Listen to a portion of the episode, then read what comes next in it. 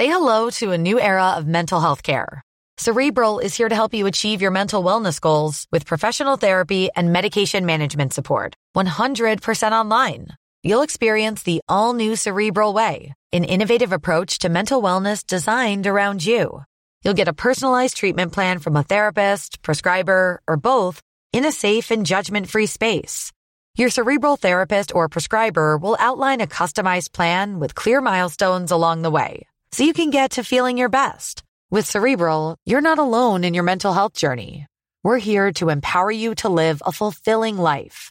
So take that first step towards a brighter future and sign up today at Cerebral.com slash podcast and use code ACAST to get fifteen percent off your first month. Offer only valid on monthly plans. Other exclusions may apply. Offer ends July thirty-first, twenty twenty-four. See site for details.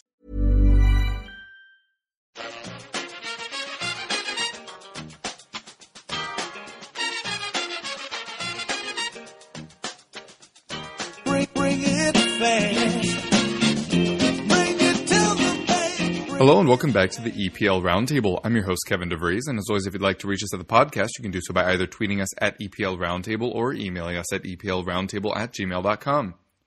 All right, now I'm joined by Jake Jackman, who you can find on Twitter at that handle, but it's with two N's, uh, as those that listen will recall. Uh, he, of course, writes for E P L Index and The Boot Room. Uh, Jake, the last time we had you on the show, you were optimistic about a potential takeover.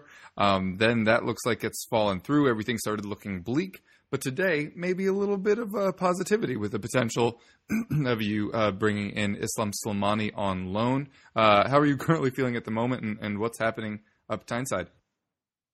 Yeah, I'm, I'm feeling I'm feeling generally okay. I learned to limit my, my highs and my lows, because if I didn't, I'd just forever be just like drowning my sorrows or just like wanting to, you know, do something crazy in happiness, because it seems to be that way with Newcastle. We we had to take over stuff and that fell through. Um, and there was a lot of sort of P R spin war between the two parties, which I don't know really who to believe. Probably somewhere down the middle, I think. Um, although Mike Ashley is, is public enemy number one and always will be. I, I, I think it's very easy to take the side against him. So I think it's, it's probably somewhere in the middle. Um, if, if the, the prospective new owners really wanted to buy the club, I think they could probably put the money up and do it. Like this, this one thing talking about doing deals and another thing to do it. And that's what we found Newcastle in this transfer window as well. And there's been a lot of talk about us spending money and bringing players in, and it just hasn't happened. And Mike Ashley's quote about the takeover saying it was a A, a complete waste of time. The negotiations with Amanda Staveley seems like what is is is exactly the same with negotiating with him in the transfer window. It seems to be a complete waste of time, because we we've had several targets. A notable one has been Nikolaj Jorgensen from Feyenoord, and there was a lot of reports at times saying we were willing to break our transfer record for him. And, and Feyenoord were pretty pretty transparent with what they wanted. They just wanted they, they set a fee. They weren't gonna they weren't gonna move from that, and they were open to selling him if we met that, and, and we didn't come close to doing that. So it's it seems I, I understand why maybe it's a risk to sign a, an Eredivisie striker for twenty million in the in mid season who's never played in a, in a bigger division in Holland or, or Denmark, but it's also there's a premium that comes to spending in January. If you, if you need to do business in this window, you're going to have to pay the prices, and we are very unwilling to do that. Um, and there was a lot of talk about Downing Sturridge on Monday. That didn't happen. That was about a two-hour, very excited me for a little bit, thinking we were going to sign a very, very good player, and ended up going to play for Alan Pardew, which says a lot about where we currently are in the world of football and how players view a move to Newcastle. Uh, they say it was about geographical sort of reasons where he had family there, but it, if, if if Tottenham or Arsenal were offering him a deal, I'm sure he would have went there. So it, yeah, it's it's a little bit worrying that that happened. But I went in today today expecting no players to come in, and there was rumours about Mikel Merino possibly going to Bilbao, which would have been an absolute worst case scenario. It seems to be a bit, little bit better than that. Like you said, Islam Slimani seems to be heading to Newcastle on loan. I'll. I'm going to believe that when I see it, because the same was said about Daniel Sturridge, but I've just, just seen a tweet from Lee Ryder, who's, who's one of the local correspondents, saying that he is now in Newcastle to complete the, the, the medical and other things. So it seems to be that one, that one seems to be happening.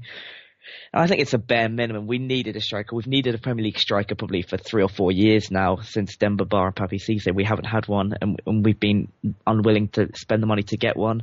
Um, Slimani might not be the most exciting name, but I think he, he fits the bill and what we need. We play sort of a counter-attacking style. We don't like to have possession of the ball. I think we've got the, the lowest average possession of any Premier League team. So it's gonna we need a target man, somebody that can hold up the ball and then score the chances we do make. Because although we don't have a lot of the ball, we do have some chances. Against Chelsea in the F A Cup, we created a, a few chances in the first half.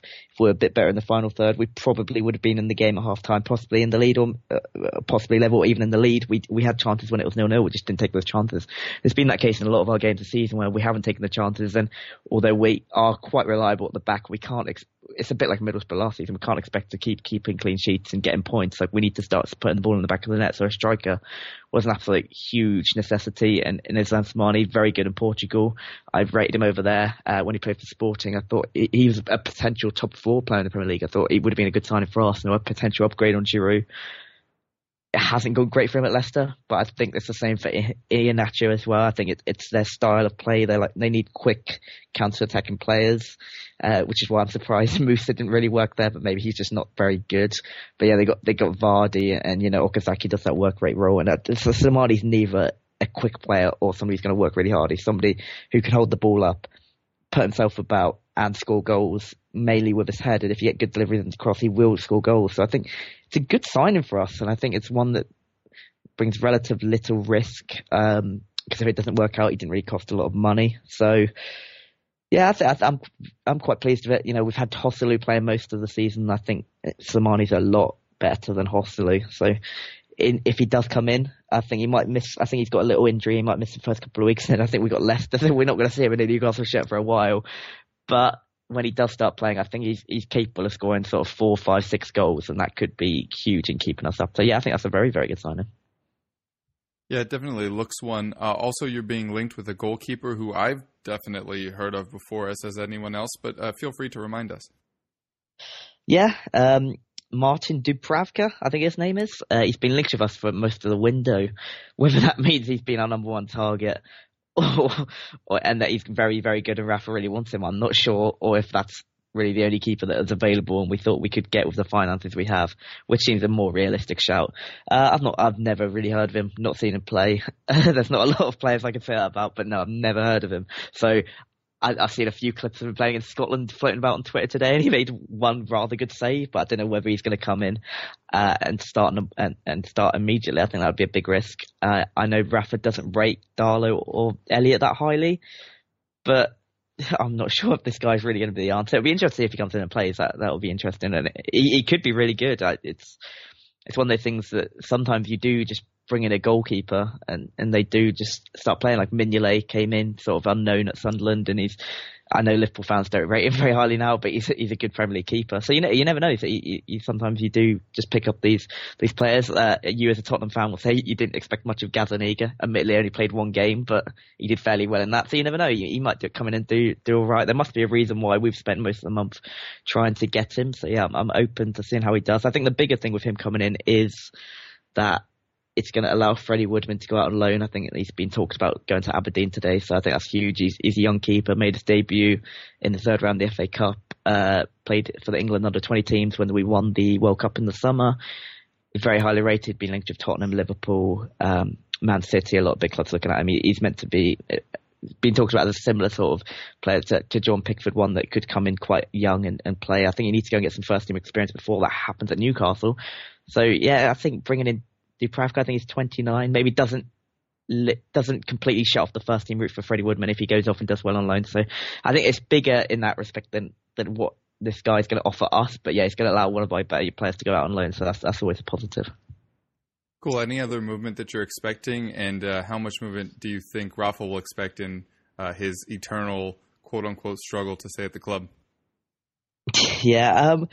There's a, there's a few rumours going around on Twitter about a possible third player coming in. Um, I think Marcos Llorente from Real Madrid has been linked, uh, a centre midfielder, somebody that Rafa's very high on, but I don't think that's going to happen. I think it's very rare for Newcastle to do any deals on deadline day, and I'm fairly, I'm, I'm very surprised we're doing two as it is, so I don't think any any more players will be coming in.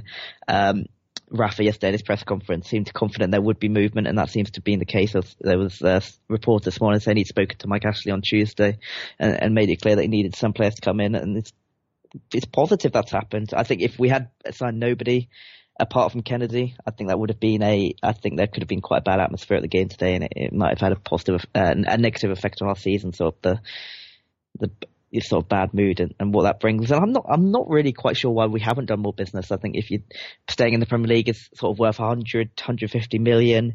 Uh, there's a new television deal going to be announced in the next couple of months, which is probably going to be worth even more than that. So spending twenty, thirty million to keep your place in the Premier League, which I'm sure if they'd have given Rafa Benitez twenty or thirty million to spend, we would stay up, no problem. I, I have no doubt about that. It's It just seems a, it's a very... just seems something that most clubs should have done. I'm, I'm not sure why they haven't done it. It seems to have been just they don't back themselves. I, I don't really understand. Mike Ashley's always been like it at Newcastle. He's, he spends big to get out of the Championship, but he doesn't spend to stay in the Premier League, which is it's a very weird business strategy. Like if we go down this season, I'm no doubt we'd probably spend fifty, sixty million again to get back up. It's yeah. Um, I think with Rafa, I think. The one positive thing about loans is, but loans going out of the club, I'll talk about a few players going out of the club as well in a second. But yeah, the, it, it's loans both ways, which suggests that the current board are sort of thinking short term, which maybe think, which makes me think there's still possibility of this takeover happening. Um, and Rafa's attitude, uh, the, sort of the way he's been in press conferences, suggests that too. I think he thinks that someone's a, a takeover is going to happen. I'm not completely ruling it out, but it's there's nothing in. The, it was important we did some business this month, um, which we've done. Um, the players going out of the club, Mitrovic is going back to Anderlecht, which it's a mixed one for me. I think it's. I'm happy that he's going back out for him because he's in Serbia at the World Cup. He's not been playing at Newcastle. He's never going to feature for for Newcastle uh, for us again this season. Rafa Benitez has completely written him off. Um, we even started Ayoze Perez ahead of him up front. So yeah, he, he's not. He wasn't going to feature. So even if we'd assigned nobody to out, I kind of did want Mitrovic to go out purely for him because I do quite like him. I think he's, there's a player there. And I think he's probably going to go do really well at Anderlecht and have a good World Cup. And if he does that, that's good for Newcastle because it'll probably increase his value. So it's it's that's a good thing. Rolando Aarons is probably going out. He w- he was linked with Hull for most of the day, but I think now he's going to Hellas Verona in uh, Serie A, which is an interesting move. He's always been a player that I think has the talent to be a first-team player for Newcastle, but injuries and maybe a lack of experience have gone against him. So that'll be interesting to see how he does if he does go to Serie A. Uh, he, he's very dynamic, uh, good to watch, runs at defenders. So that could be a fun a fun player to watch over there. He's going to go and link up with Rafa's ex-assistant at Newcastle. I think he was here for, he was the assistant at Newcastle uh, in the season we got relegated for those sort of eight, nine games that Rafa was in charge. So he's going to go and link up with him. So there seems to be a bit of a... a mates rates going on there, deal for it for Rafa's mate, which it would be interesting how he does that. And then Colback is another one I expect to go up before the end of the window.